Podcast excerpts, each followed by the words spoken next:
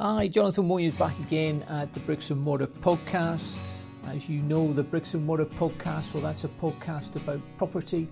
If you've got an interest in property buying, selling, renting, or investing in property, then stick around and we'll try and float your boat and light your candle. What we're all about is trying to take a sideways look at the property game. So let's get started. This week's show, we're going to review where we're at with my attempts to sell my property down at Machrihanish at Rothmar West. We'll give you a little update as to where we've reached there. But the main part of the show this week is all about sole traders. Yep, that's your taxi drivers, your painters, your decorators, your one man bands. I'm not talking about limited companies and I'm not talking about contractors either. It's your sole traders and what I'm going to try and tell you a little bit more about is how you can get a mortgage as a sole trader. But before we kick off with the review and the sole trader, I wanted to talk to you a little bit about where I'm at with regards to getting some traction and some listeners and clicks on the podcast and the website. And what I'm hoping to try and do is to increase the traction how am I going to do that? Well, I've tied up with a website called Glasgow West End Today. I live in the West End. I've always lived in the West End of Glasgow, and there is a website called Glasgow West End Today. So do click on that www Glasgow West End Today, and you'll see that it's a website which is all about living in the West End of Glasgow. So Ian Marland runs that particular website, and I got together with him this week, and we had a natter about how I'd be able to help him and, and how he could help me.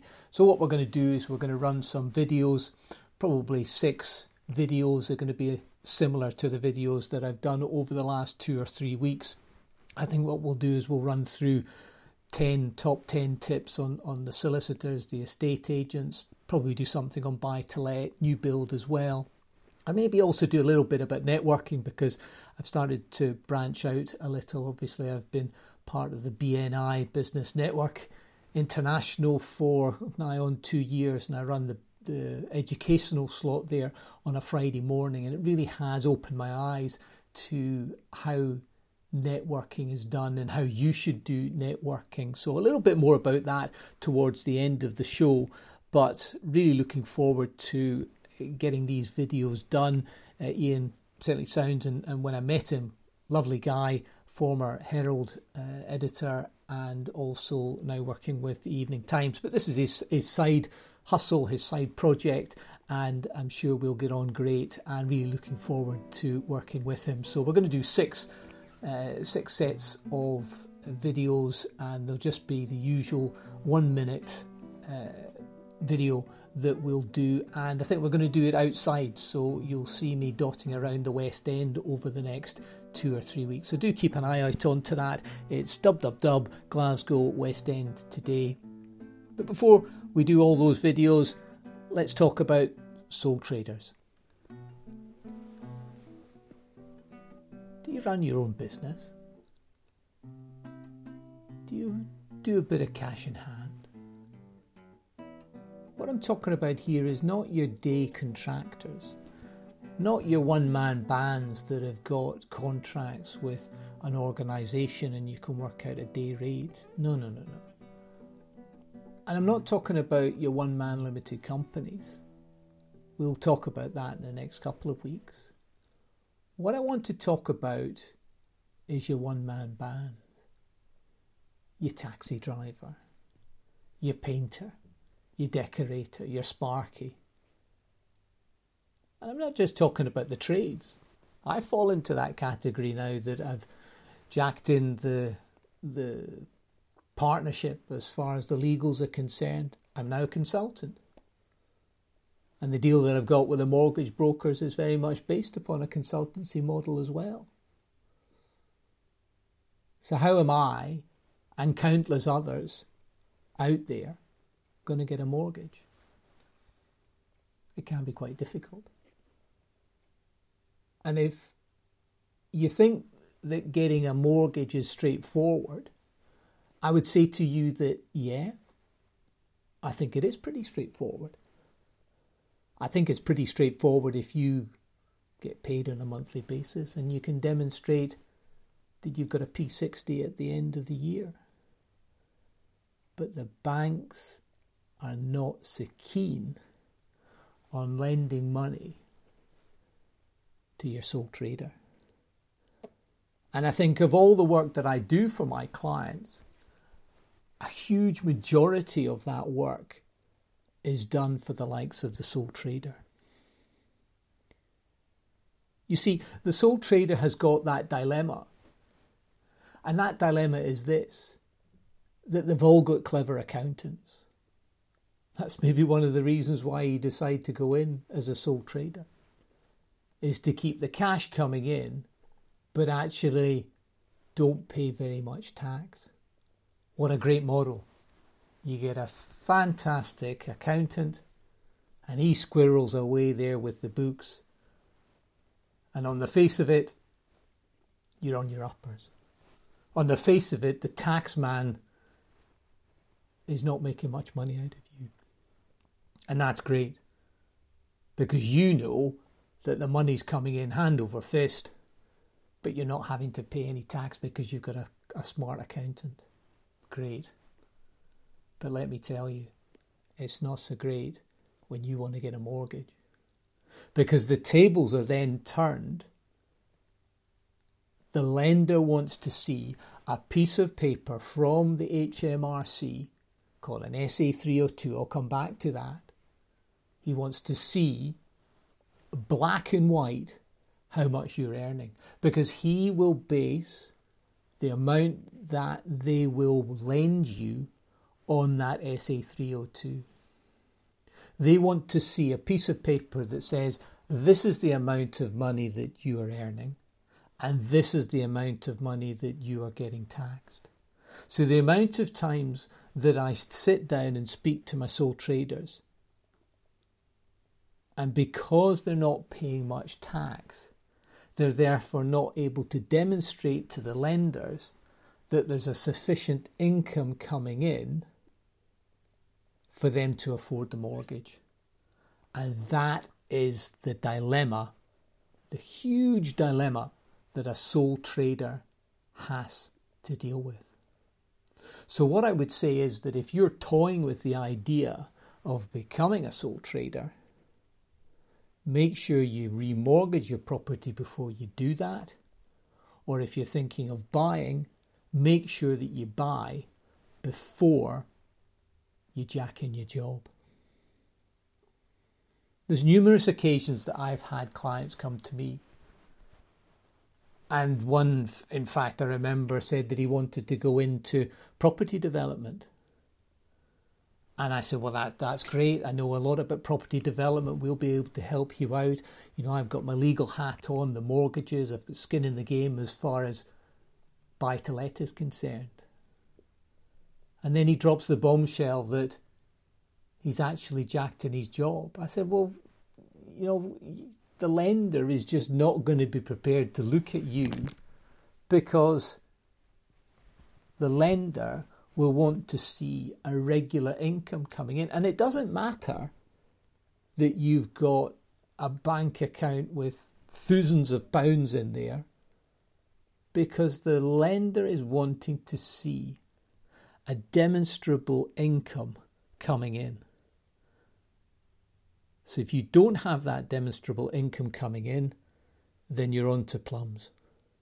You really are on to plums. So, what we're going to talk about here is we're going to talk about three things. And these are the three main points that lenders are looking for. So, first up, you need to demonstrate the income. Okay. Second up, you need to have a period where the income is coming in. And then finally, it needs to be stable. Okay, so that's demonstrable income, a period of income, and stability. Three core principles when we're looking at the sole trader. So, listen, let's kick this off. Demonstrable income. So, the demonstrable income will come via your SA 302. So, you'll go to your accountant. Your accountant will, at the end of the tax year, they will then prepare an SA 302 for you. And in essence, an SA 302 is a snapshot of what taxable income you've earned. Okay. And then the lender will look at that and they will crunch the numbers as far as affordability is concerned. SA 302, most important thing to be able to demonstrate the income. Now, they also may want to see sight of your accounts. Okay. I'll talk a little bit more about limited companies and accounts because sometimes there's a little bit more leeway with regards to accounts for limited companies. But as I say, you need to get yourself a smart accountant and you need to start thinking that if you are looking at trying to get a mortgage, then you need to speak to your accountant and advise your accountant that that's what you're wanting to do. And then what they can do is they'll be able to demonstrate a better income. So that's demonstrable income. And there is that dilemma that clients, that sole traders always face. That they and I know that they've got more than enough income coming in, but it's not taxable income. And that's what the lenders are looking for. Because after all, the lenders are wanting to enter into what potentially could be a 25 year relationship with you. And they need to see a demonstrable income. And as that relationship is going to potentially last for 25 years, they're going to want to see that period of demonstrable income over a number of years. And that's the second issue that the sole trader is likely to face. They need to make sure that they have quite possibly two years accounts available, two years of SA 302s.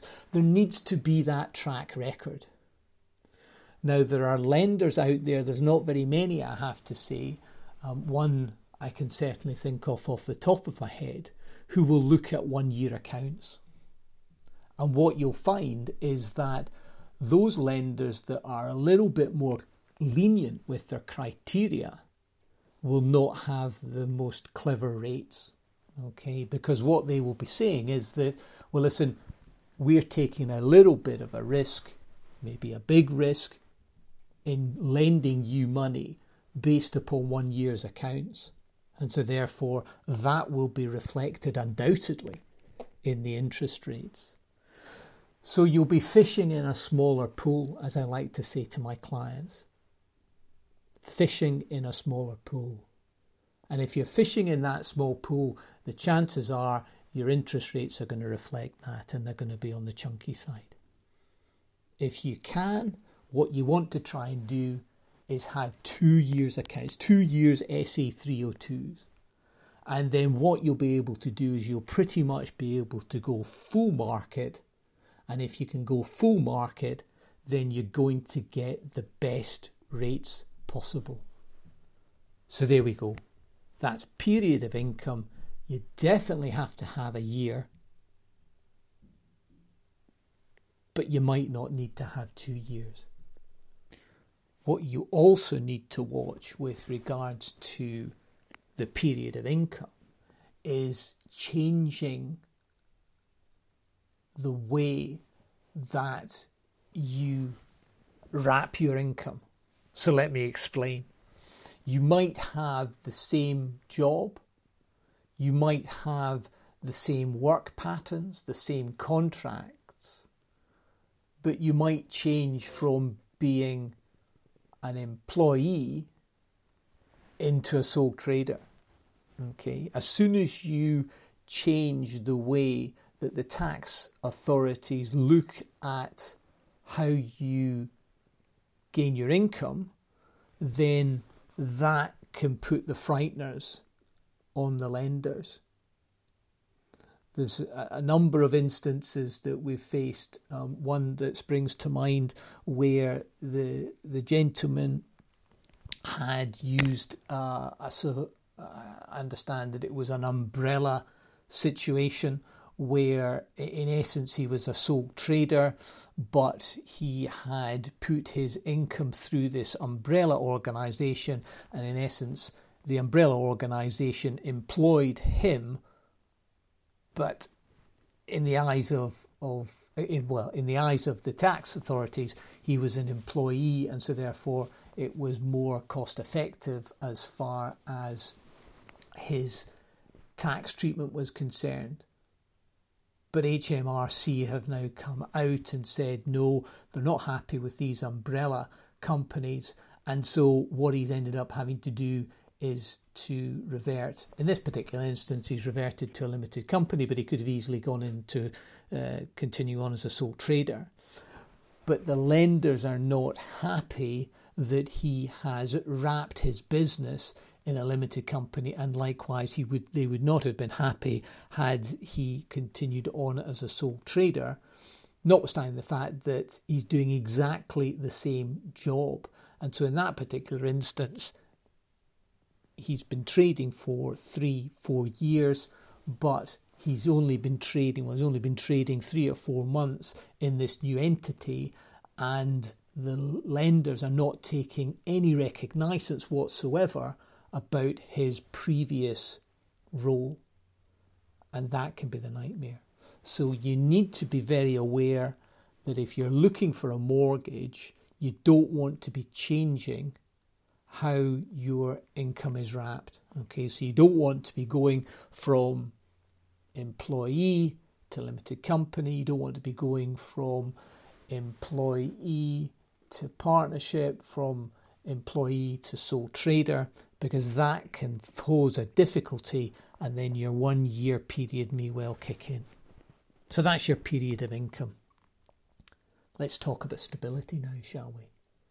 So, what I mean by stability is that the and this is, is obviously very much down to where we've got two years accounts or two years SA 302s. And what the lenders generally like to do is average the two years out or average the three years out, however many years accounts that you've got. And they're always looking for a, a, a sole trader or a set of accounts to be increasing. Okay. Now, if there are blips or if the trend is downwards, that's never great. And sometimes if the trend is downwards, then the, the lenders may just decide, you know what, it's too much of a risk for us. But if you've got two years' accounts and, and one is, is lower than the other, rather than averaging it out, more cases than not, the lenders are just going to look at the lower figure. Okay, so if you've been trading two years and one year's been good and the other year hasn't been so hot, then they'll base their lending on the lower amount. So that's really important, uh, and you need to understand that. So I'm going to wrap that up. Uh, next time round, we're going to talk about contractors and their day rates. They get treated completely differently by the lenders, and it's a lot easier to get a mortgage based upon a day rate. And certainly, you shouldn't, as long as you've got a track record, you shouldn't have to wait for the full year. But this time round, that was a sole trader. You need to demonstrate your income, you need to have a period of income, and that income needs to be stable. So, we're going to take you on the journey, my particular journey of this year, trying to sell a property that we've got down in Machrihanish, uh, get that sold, and then do a little bit of property investing, hopefully in the West End, once we can get our hands on the loot after we sell the property down in Machrihanish.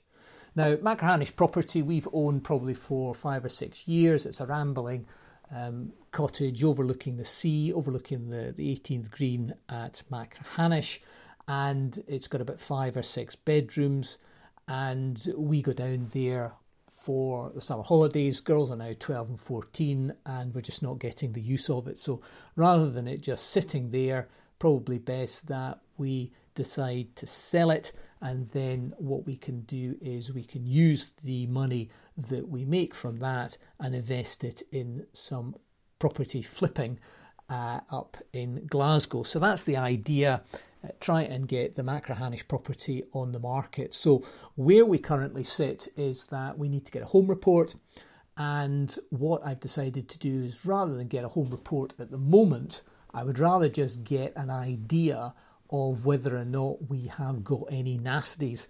There's no point, I think, in getting a home report unless you know exactly what the surveyor is going to downgrade your property, if at all they are going to downgrade your property. And one of the things that I always recommend to clients is to get a pre-survey done. Now, this isn't done by the survey who's going to surveyor who's going to be doing the home report.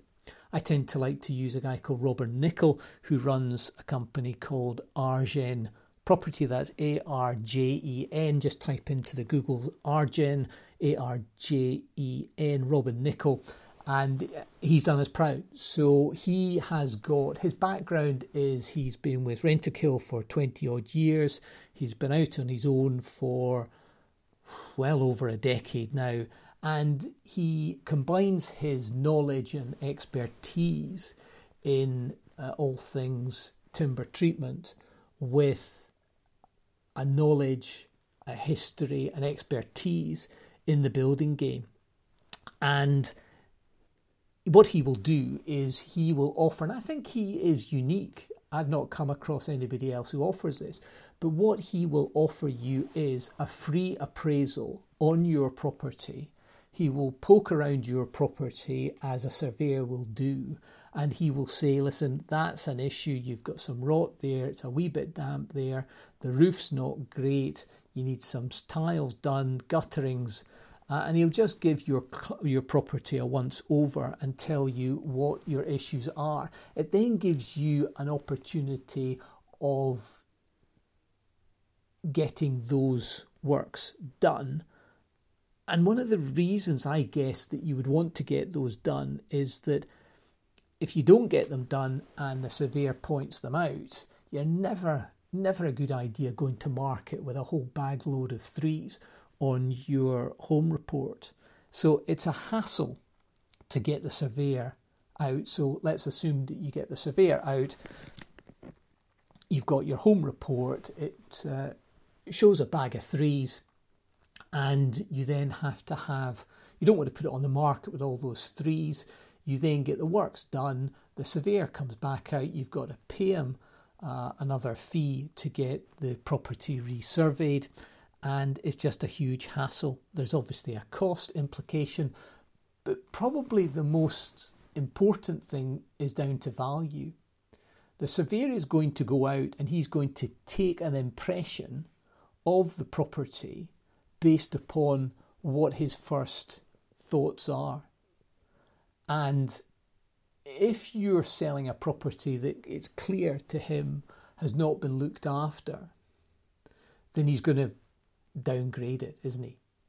You know, that's just human nature. But if you've got a property that on the face of it looks as if it's been well looked after, then he's going to be giving you more positive feedback. Well, that's what I think. Uh, so I think that that's so important that if you've got the opportunity to get somebody out, then make sure that you get somebody out so at least you'll know what the surveyor is potentially going to say when you get the home report. You can also use him, just as an aside, you can also use him for his for buying properties and certainly when we're going to start doing the flipping up in Glasgow then that's certainly the intention is to get Robin to do a once over. Not that you don't trust what the surveyor says uh, in the home report, but always good, I think, to get a second opinion just to make sure if uh, what the surveyor is saying is in fact uh, the the truth. So I would always get a report from Robin when I'm buying, and this time round, because we're selling, I'm certainly going to get that report from him. We had Jimmy Perry, uh, one of my pals from BNI, out as well. He had a, a look at the roof just to make sure that there were no issues there. So I'm just really waiting for Robin to come back with his his report, and then we can take it on from there. I guess once you've got the report, then ultimately, if your goal is just to sell the property, you might just decide, you know what, I'm not going to bother doing the work um, because the amount of hassle um, as against the uplift in price, it's maybe not worth your while. And you may decide just to plop it on the market just with the all warts and all, so to speak. Or you might decide to get the work done and then pop it on the market. I think we'll just wait and see what the valuation has, and then we'll make a decision as to what we want to do. So, in moving forward, um, as far as timescales are concerned, really trying to get, I think that probably on the market round about April time, April, May, um, just at the start of the summer season. And then what we'll try and do is we'll hopefully try and get it shifted in, in the summer. We had our usual call from the Germans. Um, the, the Germans always come and visit us uh, there's a, a, lovely German couple who we've owned the property, must have been six or seven years now. Lovely German couple who come over and visit us in June and stay the whole of June. So we're certainly wanting to uh, take advantage of that before we sell the property. And just as an aside, uh, I remember when I was down there first I think we bought it in the March, and I was down there pretty much every weekend, giving it a lick of paint and doing a few bits and bobs just to make sure that it was uh, tiggity boo for the rental market. And when we was down there in in April, and in fact it was May, beginning of May, um, we had this knock on the door, and it was this German woman, and she demanded that um, she rent the house from us. And I said, well, well, hold on here, I don't know you, madam, I don't know who you are. And then she obviously explained that she had, she and her husband had rented the property uh, that we had just bought from the previous owners over the last five or six years. And they had come over, obviously hadn't got my number because they didn't know what my number was because we just bought the property and they'd still come over, stayed at an alternative property, but she'd knocked on the door and demanded that they rent the property for the following year. So they did do that. They they paid for the whole month of June, which is fantastic. Um, and every year I've fielded a phone call from her in the first week in February and Betty is the, the woman's name. Um, English is fantastic, and uh, we have a, a good laugh with uh, with Betty, and uh, I'm always looking forward to my interactions with Betty. So there, there you go. She phoned this week, and uh, yep, she's coming back over. So it will be good to see her, and I'll have to break the news that she maybe will be needing to speak to a new owner for next year's. Um, I'll probably need to pop that in the missives. So that's a bit of an aside as far as the, the Germans are concerned. Uh, moving forward, once we've got the property sold, then uh, probably next week I'll tell you a little bit about the strategy as to what we're going to do moving forward. I guess the three strategies that you've got when you buy a property is you can flip it, that's to say, you buy it cheap, you do the place up, and uh, you do some renovations, and you just take the money and move on to the next project. You can buy to let it, which is what I've done in the past, just keep hold of it for capital and an income play, or what's probably happened over the last three or four years since Airbnb have happened is that you can do an Airbnb.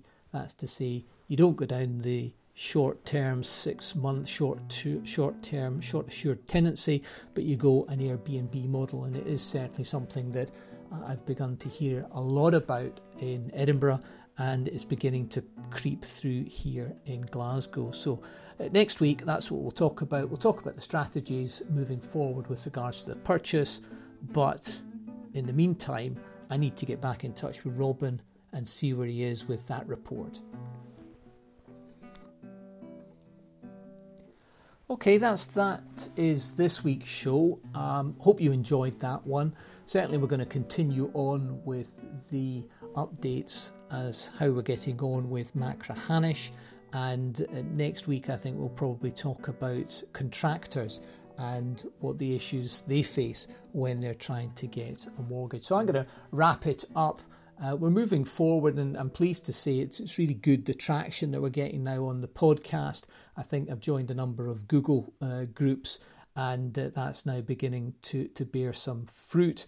Um, I'm also on the lookout for some speaking gigs. As I alluded to earlier in the podcast, I am the educational coordinator of the uh, Sunrise chapter of the Business Network International, the BNI. Um, and I do uh, educational slot each Friday, and I've now been doing that for the best part of a year, and I think I've garnered sufficient knowledge in connection with the networking space that I would be a good gig for anybody who is looking for me to speak to any of your employees as to the dark art of networking. Uh, as I say, probably be able to give you uh, an hour, uh, an hour's chat. I know that the solicitors out there, accountants, etc., have to undergo CPD. Uh, more than happy given the fact that uh, I'm just starting out on this road, more than happy to give you uh, a talk for that for gratis, free, um, just to see how it goes. So, if you are at all interested in hiring my services for an hour's chat on networking with your staff, then please do get in touch with me. Best to get me in touch. Uh, you can catch up with me on LinkedIn. Just type in Jonathan Williams and you'll see my ugly mug pop up. Or you can get me through the usual channels. We're on the Facebook and just put in group, join the group, the Bricks and Mortar podcast. You can email me. Best emails probably Jonathan Williams at begleybrown.co.uk. And then we're on the Twitters. You can join up on the Twitters at jwilliams underscore bb. But the best way to get in touch with me is probably the email. Listen, I'm going to sign off now. I'm off to go for a swim. The Ironman half Ironman training's going well. We're on week three. Uh, I'm now off for a swim. I've got to crack out 40 lengths, 1200 yards. I've already done my eight mile run, so feeling very good. Didn't miss a workout this week. You've been listening to the Bricks and Mortar podcast. You know what? That's a sideways look at property.